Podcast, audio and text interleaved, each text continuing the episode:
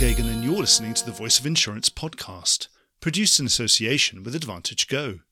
Release your underwriters to underwrite with Advantage Go's underwriting platform. The older we get, the more we lament the passing of the great personalities in the marketplace. Over an after work drink, we tend to reminisce about the entrepreneurial characters of old and how we wish there were more of their kind today. I know I do. Well, today's guests are proving that this is a myth caused by old age, because they are some of the most singular insurance people I've had on the programme to date. Craig Kingaby, CEO of Meridian, and Mark Heath, CEO of Acies MGU, both have vast London market and international insurance and reinsurance experience. But what the Meridian business is trying to achieve is something different and a little special.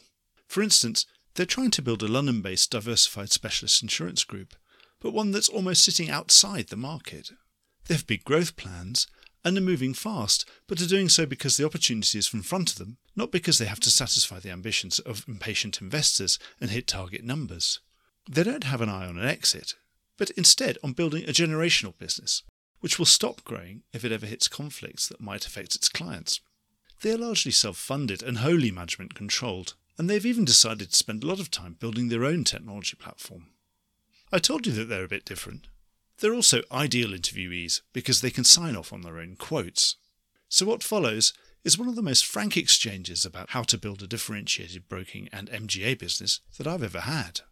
This is a duo that spent decades learning how things should and shouldn't be done and becoming experts in the insurance game. The thing is now, they've decided to play their own game.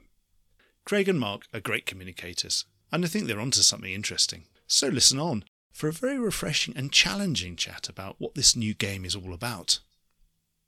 Mark speaks first. Enjoy the podcast. Craig and Mark, welcome to the Voice of Insurance. Thank you very much, Mark. Yeah, thanks for having us, Mark.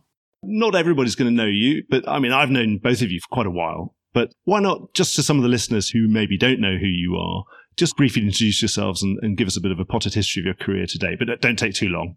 Okay, looks like I'll go first. Well, me and Craig have known each other for at least 25 years. So that is one of the driving forces for us getting together. But potted history, 35 years plus, all in insurance, all London market based, but different backgrounds. So Aon or predecessor companies for quite a period of time when Craig and I crossed over. And then uh, more latterly, 10 years at AIG. So I joined as COO for Cat XS, which is Bermuda based insurance you when you company. doing aviation. Exactly. Exactly. And then after the Cat XS, which was financial lines and casualty, I then transferred from the US company of AIG to the UK and ran aviation.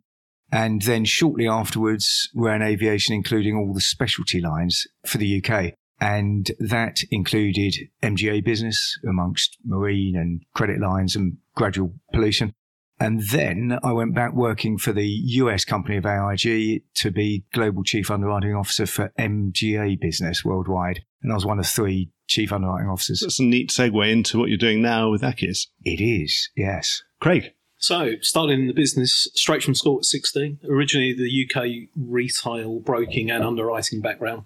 Headed into the world of international reinsurance with PWS in the late 80s through to about 97, where I joined Aon as it was becoming Aon. So, all of the predecessor companies had been acquired, but they were still sort of uh, disparate and separate offices. oh, I'm very familiar with that period of my life. yes, I know, I know.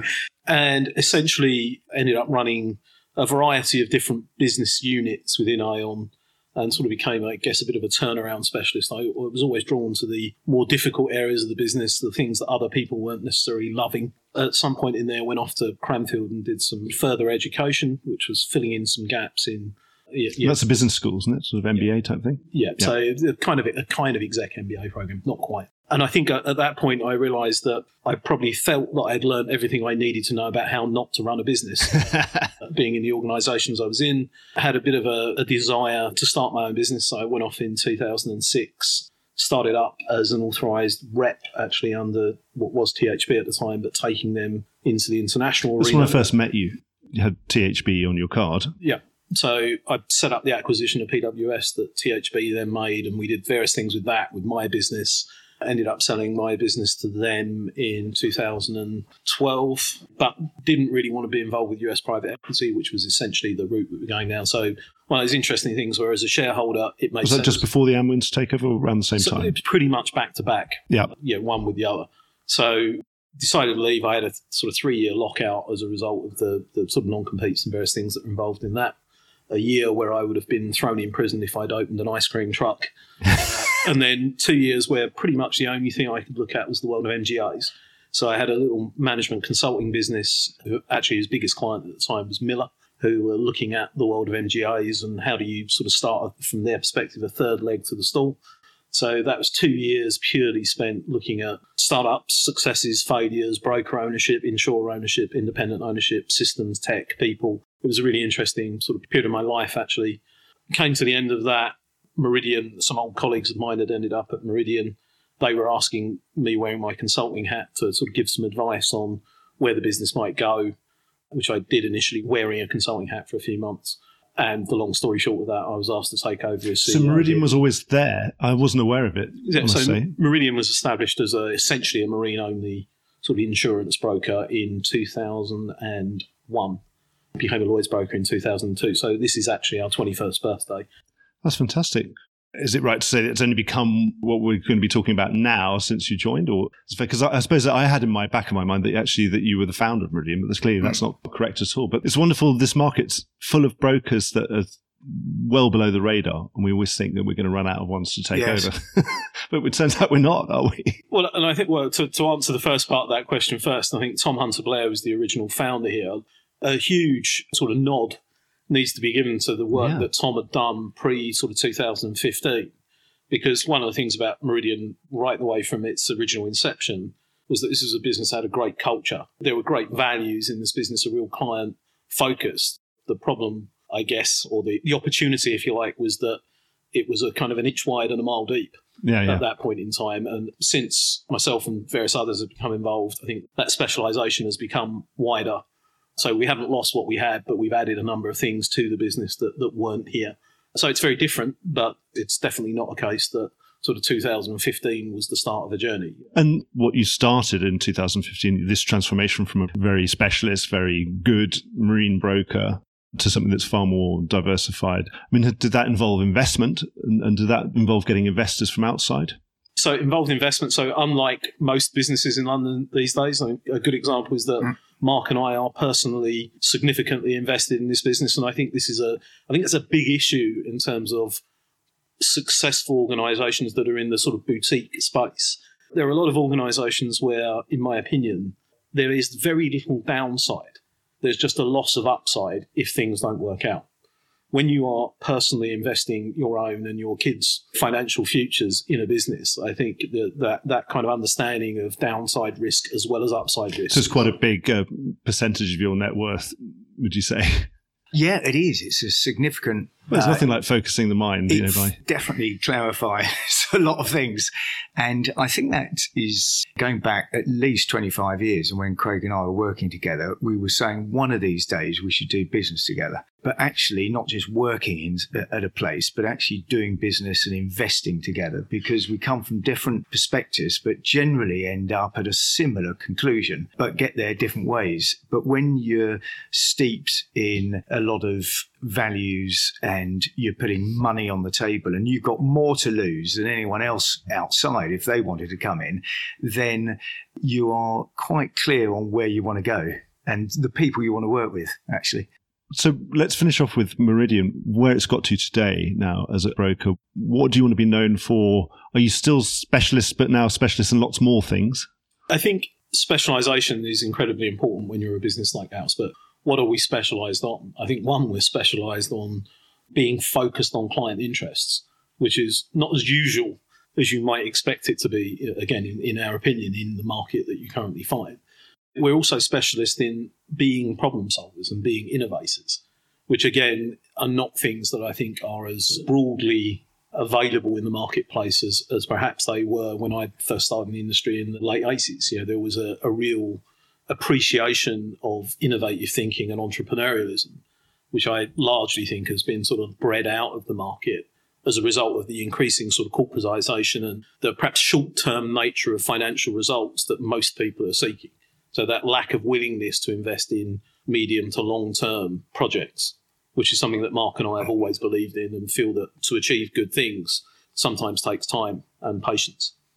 The other thing I think actually, Mark, is partnerships. We're not empire building to plant flags and set up offices all over the place, but because we're independent, and maybe we'll come on to that word which gets used a lot, but we're independent, privately owned, management controlled, and that will be the plan going forward as we expand. So the team having the control, looking for partners that are accretive, so that could be geographic as well, which will be geographic. And you can make a lot of good decisions quickly, a bit like a deal team. So whether that is strategic or whether it is problem solving for a client, and we operate with an underwriting platform as well as a broking platform. So two licenses that connect into the holding company, which is populated by a group of bandwidth wise experienced people. I've got down later to ask you about whether you should be thought of as a London business, often as, you know, London wholesaler. I'm a journalist. We love having two word prefixes for everything, you know, struggling carrier or whatever, you know, but this London wholesaler, it means something to journalists and it's a shorthand to say you know, it's not right to say, therefore, London wholesale at Meridian because you've got global ambitions, is what you just said. Not only have we got global ambitions, I mean, we're delivering on some of those ambitions already. So we, you know, we purchased uh, some licenses based down in Texas about a month ago. We've got boots on the ground in one or two countries. But to Mark's comment, that isn't about empire building for us. That's about. That's because there's a specific need down there. The specific need and, and also about the IP that the right people bring to the overall client offering. It's not about expansion for expansion's sake. It's about knowing the right things and the right people in the right places. What about the channels then? You'd say you want to be a global wholesaler or you're agnostic. Would that be a retail thing in Texas, for example? I'm going to have to get into a little bit of detail there. you, well, not specific. It doesn't have to no, be specific exactly, about no. the Texas thing. No, but exactly. I'm just saying, some people say, well, I'll never be retail here. Yes, it's a very interesting and a good comment because if we put broking and underwriting for a second separately, because they are separate business models, obviously.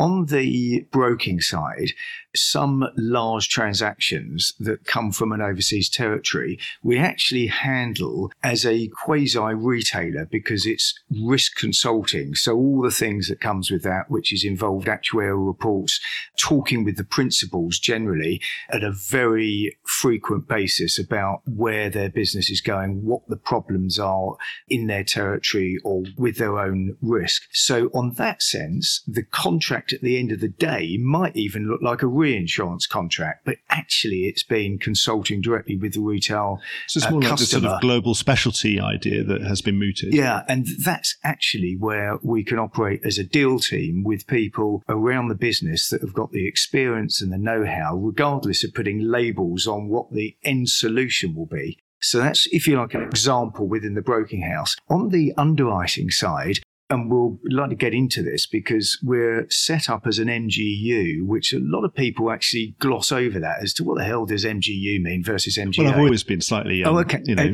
maybe part of this is just our own interpretation, but essentially, whether it is or isn't doesn't really matter. An MGU to us is a little bit like the holding company, but it's the entity that's got the FCA permissions to underwrite on behalf of insurer partners, and it has the technology the systems, the behavior, the underwriting controls, getting involved in the underwriting strategy through to the guidelines and how things are run, and then setting up separate MGAs within it or so, underneath you know, it. The MGAs are the sort of separate cells, but the overarching group holding company it's, or the group operating company exactly. is, is the MGU. Absolutely. So some MGAs expand, or a lot of MGAs obviously expand sideways because they've got different products that they can bolt on. But the underwriting side is specifically set up as a business model to have a portfolio of different non correlating and accretive MGAs doing different specialties. So if you take one of the next MGAs that we're setting up, which is construction,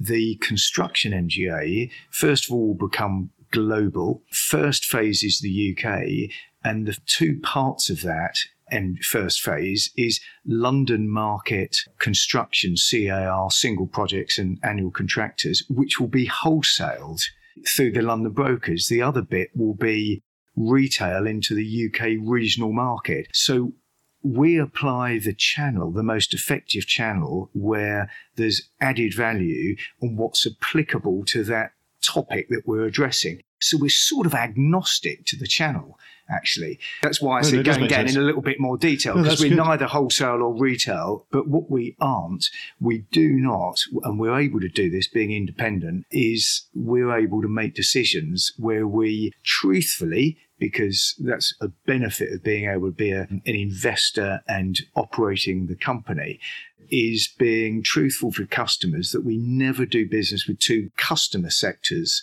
or sections that compete with each other. And a lot of other intermediaries, whether it's an MGA or a broking house, end up getting themselves into pickles with Chinese walls, which is the only solution they've got to be able to say, yeah, you know, we're in the same sector, but we don't conflict with you. And then you've got to sort of start segmenting the team, and then half these Yeah, people are sitting in the same because we desk. pick partners so you're trying to pick the best clients, and, Yes, and in- they'll grow with you, they'll grow and- for you. so that we can then get Yeah. deeper into that. And that's also important that you have, to some degree, an upper ambition to your growth. Now, that's not a number. That's a point at which the values on which you've based your business become compromised Yeah. because of the activities that you're undertaking. So we're very, very clear that there is an upper ambition in terms of where we're trying to get to. And that's the point at which we stop being able to be that client centric, innovative, sort of alternative thinking, service driven. So the minute you get a conflict, you know you're probably you're starting to hit the buffers on yeah, what you can do in terms of growth. You, you probably have to just diversify then. At that Yeah, point. because there's a lot, obviously a load of great companies in this square mile and much broader than that, but lots of them are a lot bigger than we would want to be. Sorry to interrupt in mid flow, but this is just a reminder that you could be advertising right here, right now, and getting your message directly into the ear of key decision makers in the insurance industry. And you'll be doing it while they're absolutely in listening mode. The Voice of Insurance has just run through 300,000 downloads. If each of those had had a 60 second ad in them, that would make 83 hours of talking to the industry for a fraction of the cost of alternative media. The podcast is the medium of the future, and so is audio advertising. Contact me on mark at thevoiceofinsurance.com, and I'll do everything I can to get you started. And what we don't want to be is a factory. And we also don't want to have set formulas that this is how that silo, which you can't step out of, has to operate within that formula. So if you end up starting to become like that or having conflicts, it's a flag, as you said, Mark. But other companies do that. That's a business model, be really big, scale, scale, scale. And that's not our ultimate game. What gave you the idea for Acies? Mark, obviously, I mean, you've had that latter experience of being CEO of all the MGAs that, Yeah. that uh, AIG's backing, so it's a huge variety of things. Well, first of all, a common like mindedness and meeting of the minds with me and Craig, because at the time, Meridian had already structured a, a holding company simply to be able to be the owner and steerer and operator of the broking house and then an underwriting agency. So there was the strategy of setting up an underwriting agency. And the pillars really that we agreed on very quickly was an MGU to build a portfolio of MGAs. Let's just say over a, a handful of years would be 15 MGAs, say no particular magic number, but a decent portfolio that were concentrating on different specialisms, had common themes of technology, data insights, collaborating with third parties that are generally outside the insurance industry but overlap as a concentric circle. So we would know how to apply their data insights into a risk side, but we wouldn't be able to build probably what they've done. So it was technology, data insights, collaboration with third parties, and de risking the risk before we underwrite it. So that goes both ways, giving the customers an ability to give them some, let's say, early warning system that helps them or some service and then also de risks the exposure before we underwrite it on behalf of our carriers. So would you say that's the common thread? And just run us through what you've got. You've got a UK SME, um, Yep. you know, small and medium sized enterprise um, Exactly. book, and Yep. also Intangic, which is a very high end parametric cyber outage yes, product. it's a good example. So th- the first one was UK. And then obviously you've got this construction one Yes. coming up. Yeah. So the first one was UK territory, SMEs, as you said, and property and casualty. We actually have a flood prediction service within that that we provide free to customers that gives them 48 hour advance warning of surface water flood. So that's obviously the flood's largest nat cap in this country. Yeah. So we've started to make some inroads into the topic of flood. And that helps SME customers through the technology we've got to receive alerts directly on their mobiles and on the email. And we send it to the loss adjuster so that surface water flood is, they can move expensive contents and machinery out of the way. So whilst that is in a traditional good sector, we've had an edge to that. And then the second one, as you said, Mark, was Intangic, which is a cyber early warning system before the material breach happens. And also cyber risk transfer, which happens to be on a parametric, very clean trigger.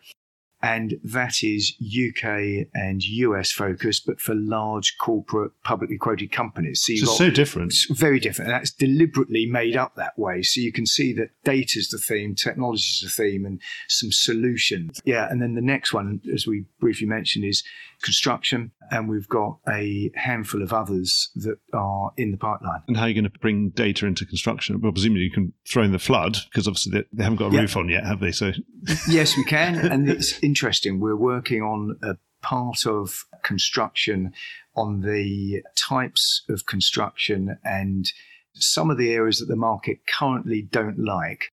And it's because they don't have all the insights probably that they don't currently have. So we're working with a couple of external parties to come out with a way of underwriting some construction that's currently and the property risk is currently seen as high risk, and we think that we can help out there. So sounds like a bit mystical because we're in development stages well, of exactly. that. But you're trying But to we're doing it with data. well, yeah. either cherry pick the ones that are in the bad bucket but are actually quite good, Exactly. or what help mitigate the ones that are seen as bad but actually aren't that bad if you do the mitigation. Yeah, precisely. Where there's a bit of a dislocation, where we think in this particular segment of construction, the market are really just being opportunistic in pushing much higher rates. And if you do a bit of digging, actually, they probably deserve a better treatment. That's good Yeah. metaphor doing a bit of digging in construction. This Yeah. sounds sounds Sorry about that. Uh, CAR, by the way, CAR was an abbreviation earlier. I didn't. I usually try and intervene and, and get rid of Yes. um, abbreviations. So constructional risk. I'm sure everyone knows that. Yes. Craig, what about M and A in all of this? This is a very organic kind of model that you're pursuing. You know, putting your own money into a business is about as organic as something can be, really. If you haven't even gone to private equity or to the bank manager or whatever to help lever that up a little bit. What about M and A then? So it sounds like you're not the sort of company that would be doing that. You'd be more likely to want to bring people in to add new strands to what you're doing, but at the same time, It's a combination. you won't be buying businesses. No, well, we've already bought some. Yeah. I think we've made five very small, very targeted acquisitions. So, but what do we look for in an acquisition, which is perhaps the- the more important question? Uh, firstly, culture, culture, culture, culture, culture. Everything that we do around this business, we're very clear about the kind of business we're building. We're very clear about the kind of people that we want in the business. And actually, I, I think one of the things of actually being additive to bandwidth when we make an acquisition as opposed to detracting from bandwidth within the existing business. That's kind of quite important to us. So we've tended to find small specialist businesses with people that have significant ambition to go somewhere, but perhaps aren't in the right frame of mind or don't have the developed platform and approach that we have. And the idea is to get behind those people and to help them build out their specialty or whatever it is they're trying to achieve. So M&A is definitely on the list, but we're not. It's more sounds like more merging in rather than being fully acquired. Well, one of the things we generally are avoiding is the kind of acquisition that sees us parting with a huge amount of cash for people that are going to hit the beach in the south of France next week. Yeah, a, a lot of it is about people that have a medium or long term interest in the future success of the combined business. Now, whether you achieve those with cash or whether it's and you share want them to be folding in their equity in with you.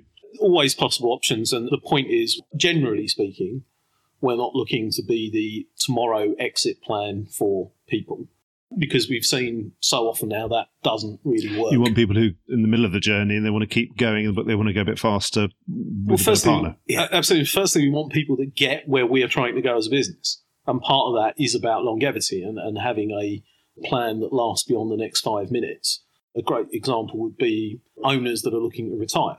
Now, yeah, I mean that's a classic scenario, isn't it? Where perhaps where they haven't necessarily done the succession planning that they've been putting off, and then finally they realise that they probably should have done. Absolutely, and one of the beauties about being as we are, which is essentially management control now, is that we can be as flexible as we want to be about whether it's making an acquisition or hiring a team or hiring individuals to build out behind them. We can do that in whichever way we feel is most appropriate to the business. And it's a, you know, M&A is a very nuanced thing. And again, I think if you look around the market, one of the reasons that so many of the M&A transactions, again, in my opinion, are not that successful is too much of the vagaries and the detail really aren't understood or not cared about by the, either the acquiring party or the seller. It's very clear to us we are buying things that will be ours and will be part of our business because we're not looking to sell our business on to somebody else in the next five minutes. Therefore, the acquisition has got to be accretive, it's got to be value, it's got to be customer focused, it's got to be with people that have a, a similar mindset to ours. And again, we're very comfortable with this. It makes the pool of potential acquisitions small, but in our view, they tend to be very, very high quality. So we take a lot of time getting into something, but they tend to take off pretty quickly, I think, once the, the deals are done. So it's interesting you mentioning about that long term ambition of your own business was a question I was going to ask you later, but What's that final vision? It doesn't sound like you've got, well, when I hit this number, I'm just going to sell it and buy a yacht.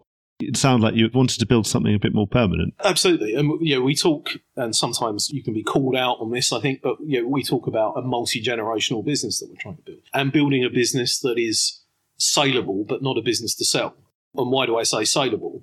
If you build any business in this market that doesn't have the right approach to technology, to operations, to finance, and to all the other things that you need to have in order to build a successful business, you're going to be in trouble. Some people will shoot me for this one, but this is in no way a lifestyle business. Now, it's a great place to work, and we work with some really good people, and we enjoy it. But if anyone thinks this is an excuse to turn up somewhere and have an easy life, that's really not what we are. This is a very hard working place where people are given the opportunity to achieve their own end goals. But it's a different sort of ambition. So Absolutely. you want to build something that's small and beautiful and probably the best, or one of the absolute best in the specialisms that it's in. Is that the right sort of thing to come away with? Close, but not quite. I'll use some examples. If you look at, at a Benfield of 15 years ago, yeah. my view of that business at that point in time, and the market changes and things change, but some of the core qualities, I think they had a group of seven or eight people at the top of that business who had highly complementary skills, were extremely good at what they did, had a real bond and sort of trust between them. It didn't mean they were best friends living in each other's back pockets. It meant they were good business people that were extremely experienced at what they did. And I think bringing that together and acting as the catalyst to bring that kind of group of people together, that's really been the driving sort of mission from when I first started here in 2015, 2016. But like Benfield, you're not going to suddenly end up IPOing and then doing big US acquisition and all that kind of stuff. No, I mean, it's not the plan. And, and I guess to, to some degree, talking about this being a multi generational business, I think the people that will make that decision probably won't be Mark and I. They will be the people that come behind us. And we're really comfortable with that. How do you engineer that? Because that's a really difficult thing to do historically with those very nicely formed businesses where you've got significant equity holders who are very senior, who are the founders or the, whatever, mm. you know, mm. the drivers of that business for many years, for the first couple of decades, without having to have a liquidity event. How do you get those other people in? Into that equity position where they can keep building it. Yeah, we have models which allow people to exit this business and create some value on exit without the business having to be sold. It's important that you recognise that if people are going to come and commit the next five or ten years of their life. The capital for that in other intermediaries businesses, that's often kind of semi permanent private equity capital of some Mm. description. That's the way. Interesting use of the phrase semi-permanent and private Well, equity. It's well, let's say it's longer term than some private equity, or uh, interchangeable. That you know, Yes. you have events where you're bringing in different investors, some repeat, but that capital is there, the liquidity that is being used to allow people to take some money off the table to sell some of their shares if they want to, and also to keep that continuity going, so Yeah. that employees can come and go, but the business can remain. Yes, we might be different, and obviously it's something to do with size. And we were talking a little bit earlier about the rebranding of the Lloyd's broker and thinking differently and so forth. So I think the first thing is is that right now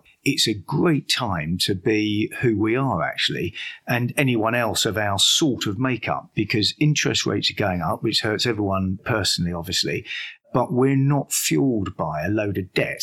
In No. fact, nothing like that.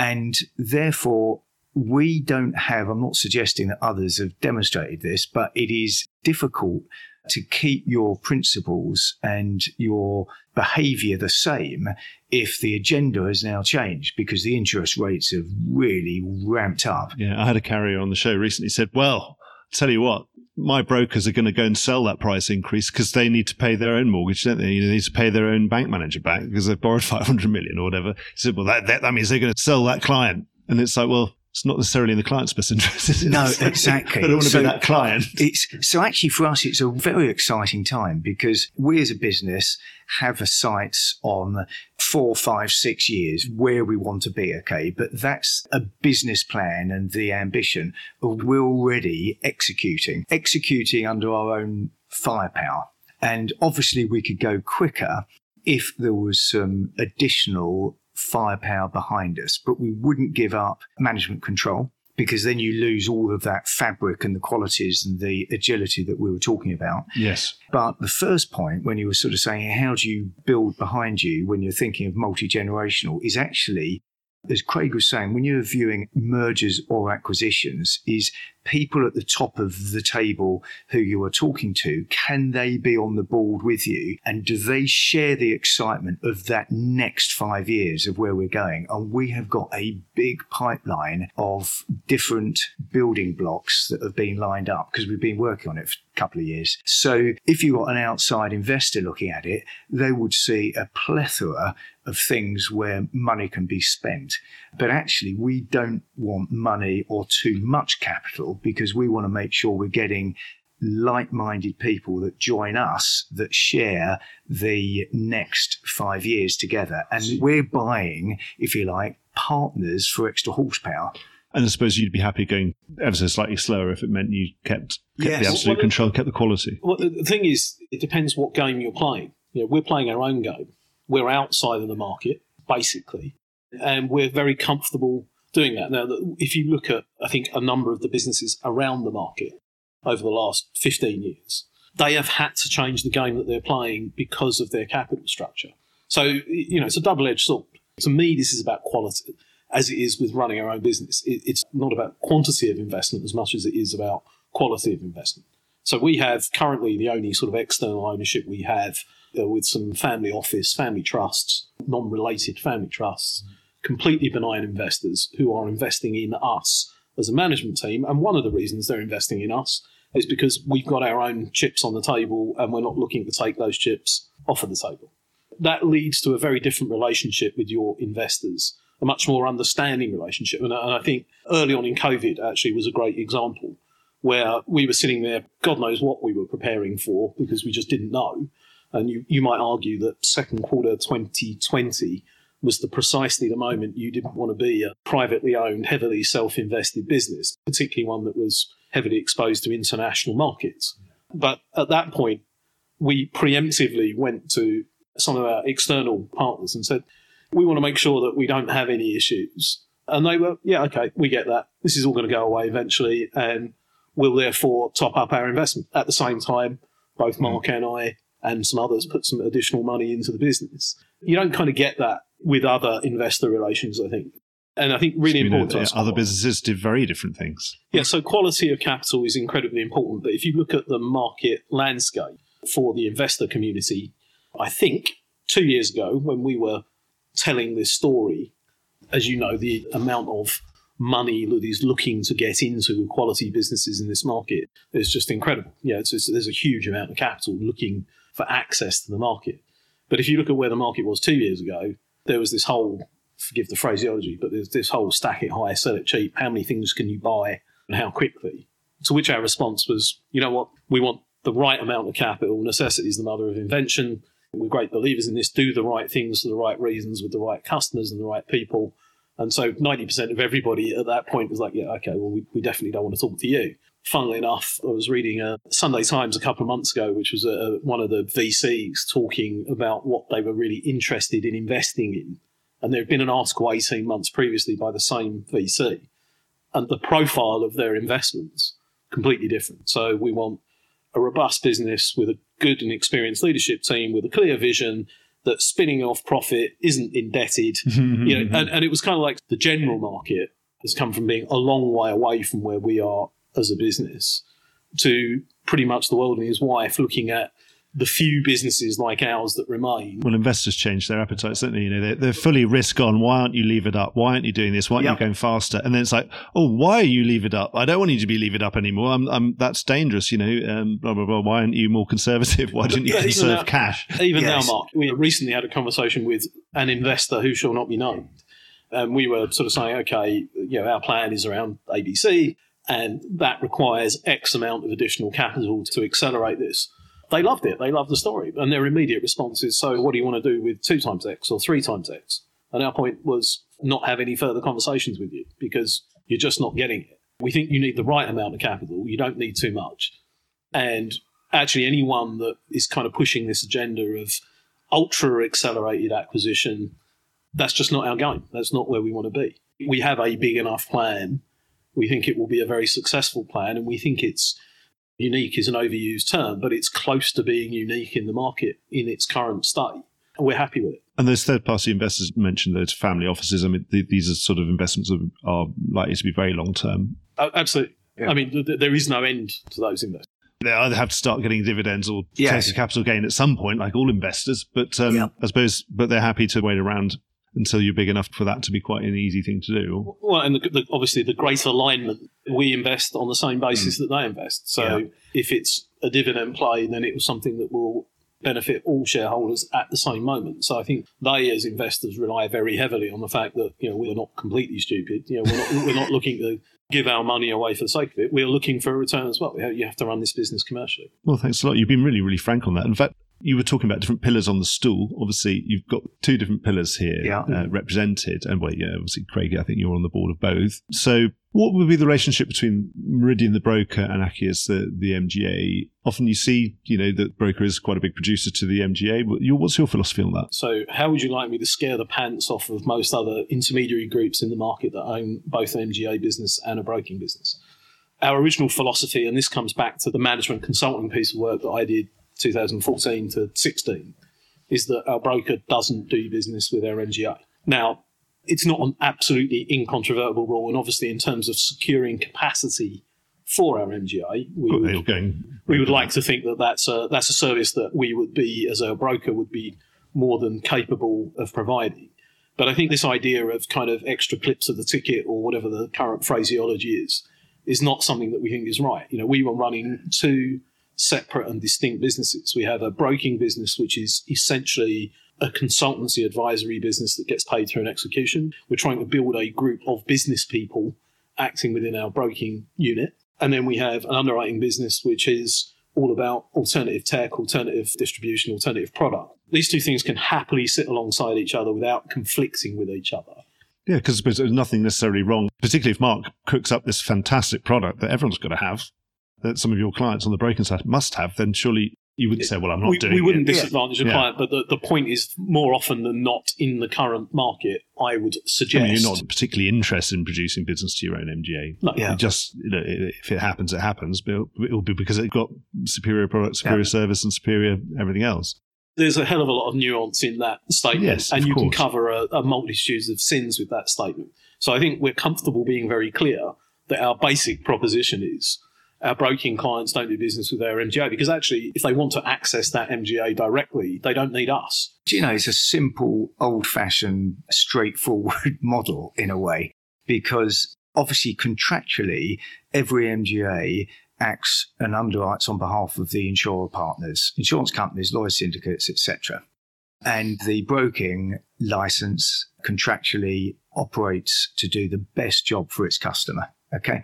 So day one, the very 1st You're thing. immediately conflicted, aren't you? Yeah. So day one, the very first thing that Craig and I said is let's have a separately regulated, FCA regulated underwriting agency, separately regulated to the Lloyd's broker that reports into a holding company. The founder, Tom Hunter Blair, Craig and I sit on the holding company board. We all know how to handle conflicts of interest and it's not a broker owned MGU. It's not an MGA. It's not a broker owned MGU. So it starts in that whole premise of knowing who you are working for. We act on the underwriting side as if we're a branch office of the insurer. Absolutely. And you're not just like thinking about distribution So, sometimes. Yeah, it's so just, it, yeah. so that's where we always come from. So if someone's asking us all sorts of different questions about it, that's where we start. But actually, if there's a way that is a benefit of solving a problem and it's accretive to the customer as well as the insurance provider, then we'd be able to do it because we operate with two licenses. But it's very fundamentally a non broker owned underwriting agency. But the subsidiary part of the question you asked was about where does it come together? And I, I think Mark Yeah. already mentioned this whole idea of, of sort of shared IP and deal teams. Hmm. So at a, a- let's call it a, a holding company level, we're able to look at problems. And fundamentally, the relationship between both sides of the house is they are aimed at being problem solving businesses. So when you get a problem, particularly in a broking portfolio, so it may be an MGA customer of the broker, we will often get half a dozen people that span both sides of the business sitting in a room saying, okay, so how do you solve a problem like this? And that gives you the ability of looking at it both with a kind of pure underwriting mindset and a sort of advisory mindset and coming up with the right solution. I think one of the things that we look to do, yeah, particularly within the broking business, not great with this whole terminology about challenger brands and disruption, but actually, if you look at the value chain within a lot of large program businesses, and actually the US is a great example Is- of this, where you have Perfect example. you know, an MGA owner that deals directly with a hybrid fronting carrier. I'd love someone to explain what the word hybrids and fronting mean that are different from any other form of carrier, but you have that. So there's no broker involvement.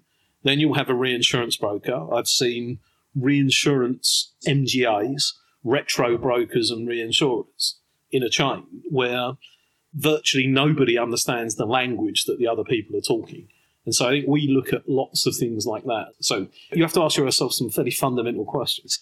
Who's the client? When you're looking at all this, who's the client? Because everyone is claiming we're doing this because actually it's about having some sanctity over who the client is. So the reinsurance broker's client is the fronting carrier. But then you'll have tripartite contracts between the MGA, the carrier, and the reinsurer. So in actual fact, it's So already cutting right through. distorted So you, yeah, who is uh, the client? so Yeah. we look for those things as they're very complex, but actually they're not really. You know, when you really get to understand who's looking for what in this and where is the real value being added. It's a very good example because we've all worked for much larger companies, whether it's broking or underwriting or both.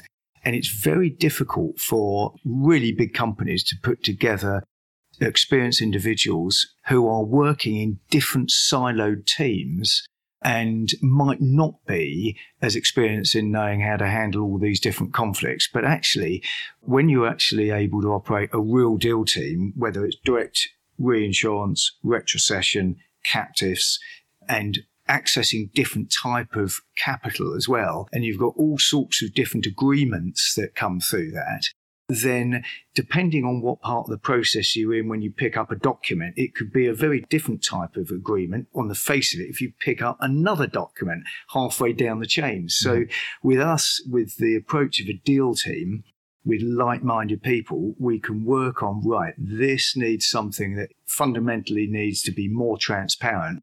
And all of us can understand the end-to-end process so that the customer can understand that. And actually, going back to a comment that Craig said about clipping the ticket, we deliberately don't do that to clip the ticket. We deliberately do it to look at it once And a lot of the time, the customers are realizing how many tickets are being clipped. And every time that happens, it's not just a matter of money, is that there's another little link where the information and knowledge gets lost. Yes. And potentially gets misunderstood. So you've got to have this uh, whole alignment. They're all potentially So- E&Os, aren't And, they? yeah. and they are the problem solving ones that we get involved in. What about looking forward?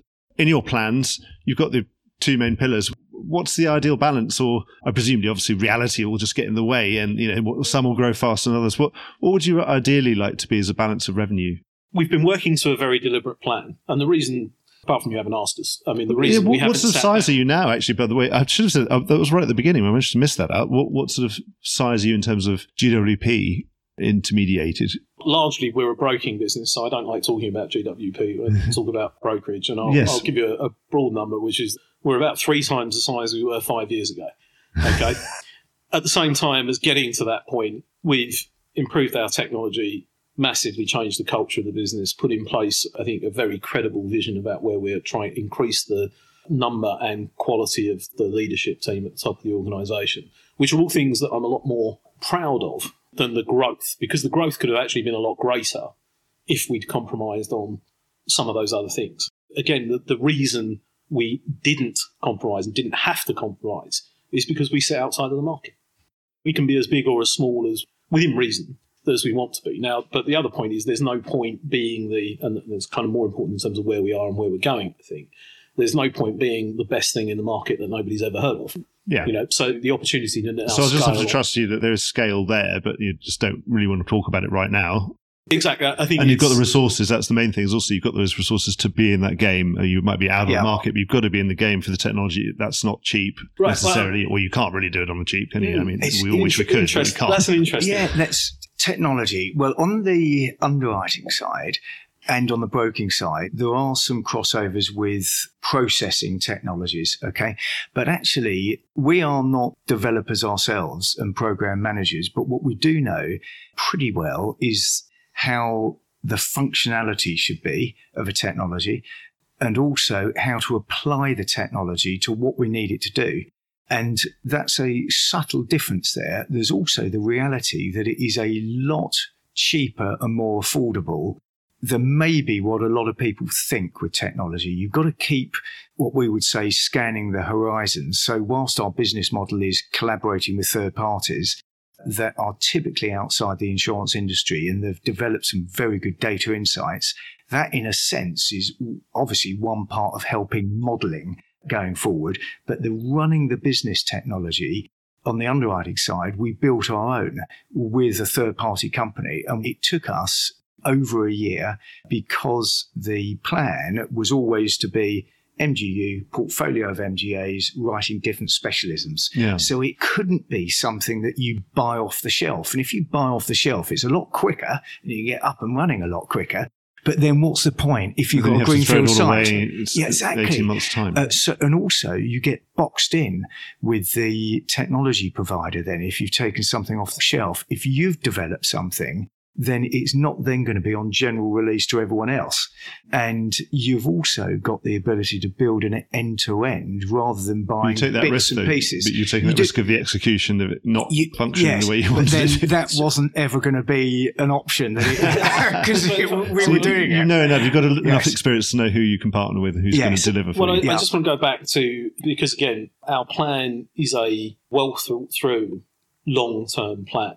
Part of the reason that we started Acies the way we did, a large part of the reason, was that body of work that I put together wearing my management consulting hat in sort of 14 and 15. One of the big reasons that MGA groups failed or struggled was the over-promise and under-delivery that they made on technology before underwriting groups actually got into the business. So you saw a lot of them that were very quick out of the box because they hired some people with income quickly, things happen quickly.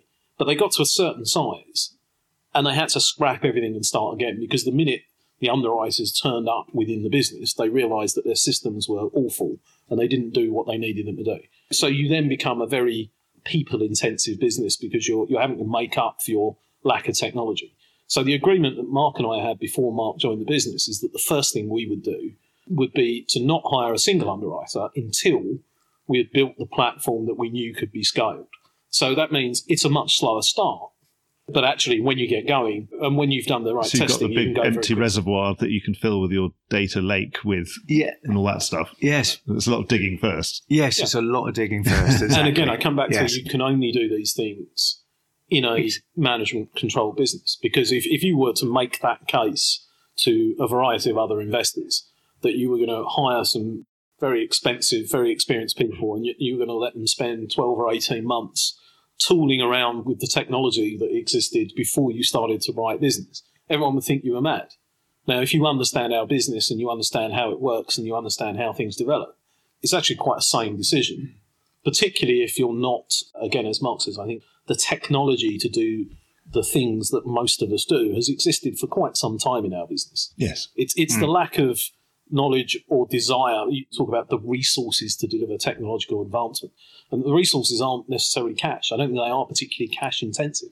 It's the interest, the knowledge, the desire to actually It's do the it and time, embed actually, it. spending It management is time the on it. time. Yeah. Do you know, one of the exciting things is though is that first of all, it is not rocket science to get a good technology platform, but it takes time. Um, and the other thing is, is that once you've got a digital plug, you can then part of your partnership is figuring out who's got a digital socket, uh, because in fact, although to Craig's point about the technology being around for a long while, APIs, okay, have been around for a long while, and transfer of But data not enough is, people are using but, them. but also a lot of the insurance partners and so forth aren't used to APIs. They haven't got mature APIs or the loss adjusters. But if you're in the position to deploy APIs very quickly, if you're dealing with someone that hasn't got a digital socket, but actually has the attitude and wants to get to that place, they're exactly the sort of partner that we can work with. So, as an example, although the market relies on bordereaux that came in to try and make things more efficient, you could argue that technology has overtaken why the hell are we still operating on bordereaux? But the fact Mhm. is, is that what the insurers, who we are an insurer, struggle with is late bordereaux, not enough data, and so on. So we provide all of our insurer partners with a live dashboard to see our data and the performance of the portfolios. So they can log on any day or at night and see that. We still provide them with the bordereaux because that's the way our market That's asks what, for that's it. what they want. What's funny is I just had a, special episode with Viper. Of course, the whole business is about ingesting borders, and we certainly came to the conclusion that there was no way on earth that we're ever going to quite get rid of borders just yet. I said, well, you know, we're in this fully digital world where everything's API'd here and there.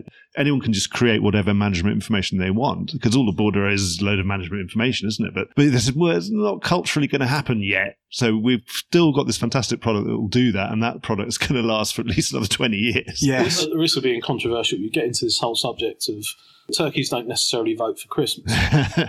as separate and distinct from what Acies does on the technology front. If you look at what the Lloyd's broker does, so we are not a technology business, but we are an incredibly process efficient business in terms of the way we embrace the things that are available and out there in the market. Viper, funnily enough, being one of our suppliers. But I would suggest that we did a lot of work with Viper in the early stages to actually improve their products. That's fine. Everyone's going to be really engaged, You- otherwise yeah, you're never going to get what you want. Yes. But this isn't Yeah. a competitive environment. You know, Yeah. the only role I have outside of the group and Lloyd's broker role here is on the advisory board of Whitespace. Now, I think if you were sitting down with Marcus or with Tim Rayner or any, they would acknowledge that we as a business, as small as we were and are, have done a hell of a lot to help drive the direction that Whitespace have gone in because we want them as a technology provider to actually be really out there. Now, that isn't the case for all other participants because you know, a terrorist unit doesn't fight a standing army toe to toe. You know, you find different ways of, of attacking the problem. You have a market, unfortunately, which I think there's clients are paying, and I question for how long they will continue to pay for a lot of overpriced, low quality administration dressed up as service, innovation, expert knowledge. Call it what you will. You know, we as a business are in a very lucky position of saying, well, we're building this in the shape of what we think the right business of the future looks like. We don't want any of that. We want people that have got really open minds that will look to develop personally because they recognize that in the future the roles they're currently doing are, are not going to exist. They need to be looking at the next thing. You have to create a really trusting, nurturing culture to have people in the business sort of saying, okay, yeah, well, I'll, I'll look at the next thing. I'll take the next thing on. I'll, Yeah. I'll drive for the next thing. You've got to have the confidence to know that you're never going to put yourself out of a job. You're just going to create more work for yourself And, and one, because you're going to be able to do more. and and one of the things about us is, you know, as a point of difference, when, so Yori, sorry to the listeners that Yori hasn't been introduced, but Yori's our head of operations and strategic delivery. Sitting quietly in the corner, sitting quietly observing. in the corner, making sure we don't say anything wrong. But when Yori joined after a 36 year career in the British Army and having achieved all sorts of things that lots of other people could only dream of, we didn't quite know why he was coming on board. We didn't quite know what we were going to do. And the first conversation we had was about leadership development and sort of talking about some of the things that both Mark and I have been exposed to, be it business schools or personal coaching or whatever it might be. And long story short, we introduced a leadership course which had 20 hours of personal development delivered by Yori to everyone in the company, T-boy to chairman, encompassing things like toxic leadership and constructive challenge and all the things that you need to do in order to move forward as an organization. Technology is divorced in the way it's spoken about from leadership and divorced from people, but these are all smaller parts of a larger subject. I think Yuri's going to be waving at us because we're probably going over time. So I'm going to uh, ask you one last question. Obviously, we're always trying to get the best possible talent. And obviously, you've built a platform that you hope is going to attract that great talent. So when you meet that talent and you've got people you've had your eye on for years, other sort of people you- you've known for a long time, a bit like the way you've known each other, and when you finally kind of pitch the idea to each other to do what you're doing now, what do you pitch to those people? What are you selling to them? What do you want them to buy into? And you say, come and join us. Because obviously, you know, there are other potential employers out there, or they're probably got their current employer. So let's condense the whole of the last hour and 20 minutes Yeah, into, well, it's- it's into a good way of doing one it, I 30 think. second soundbite. No, I, I think, firstly, we're looking for partners, right? We're looking for people that perhaps don't feel they've yet achieved their full potential and are looking for an environment in which they can be entrepreneurs, they can develop themselves, they can look after their customers the way that they want to look after their customers.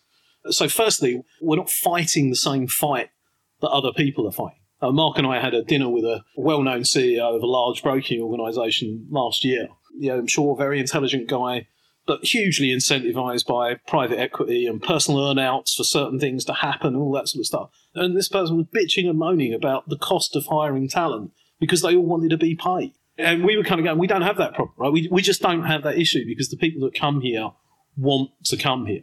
Everyone's got mortgages and bills to pay and families to look after, and absolutely a business has to be able to meet those criteria.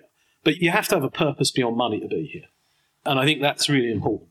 And that's what we pitch. If you've got an interest which stretches beyond money, that is about building something which is unique and special and something you can be proud of, then this is an organisation to join and be the Yeah. best you that you can be. I'd say as well that it's like being like minded to join a family business which has now come out and we're growing, lines of business, underwriting entities, and creating value over a period of time. So what we're not in, we're not waving a checkbook that everyone knows that you're waving a big checkbook, which is when Craig referred to this chief exec who's a good guy running a large operation. Unfortunately, every time he gets out his checkbook, people know that they're paying a huge premium.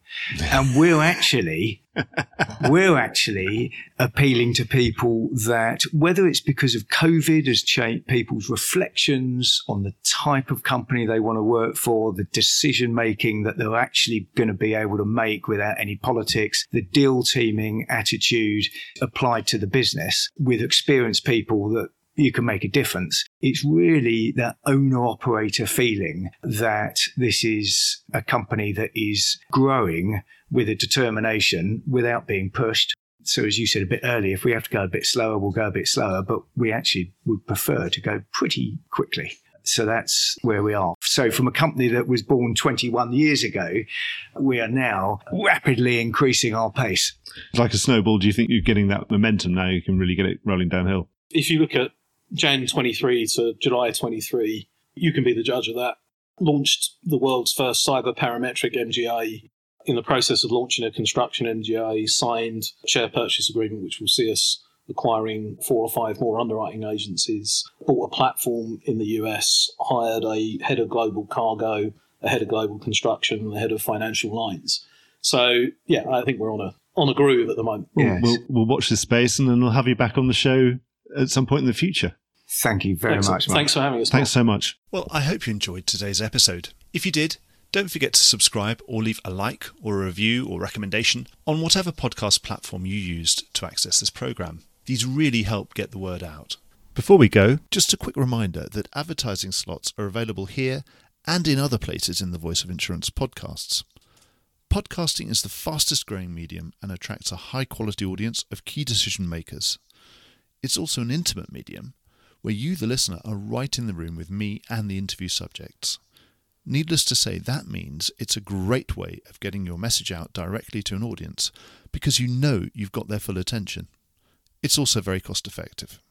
So get in touch with Mark at thevoiceofinsurance.com to find out how you could be speaking directly to the industry. The Voice of Insurance is produced in association with Advantage Go. Release your underwriters to underwrite with Advantage Go's underwriting platform. Voice of Insurance is produced by me, Mark Geoghegan. Music was written by Anna Geoghegan and produced by Carlos Geoghegan. Check out more podcasts and written comment pieces at www.thevoiceofinsurance.com.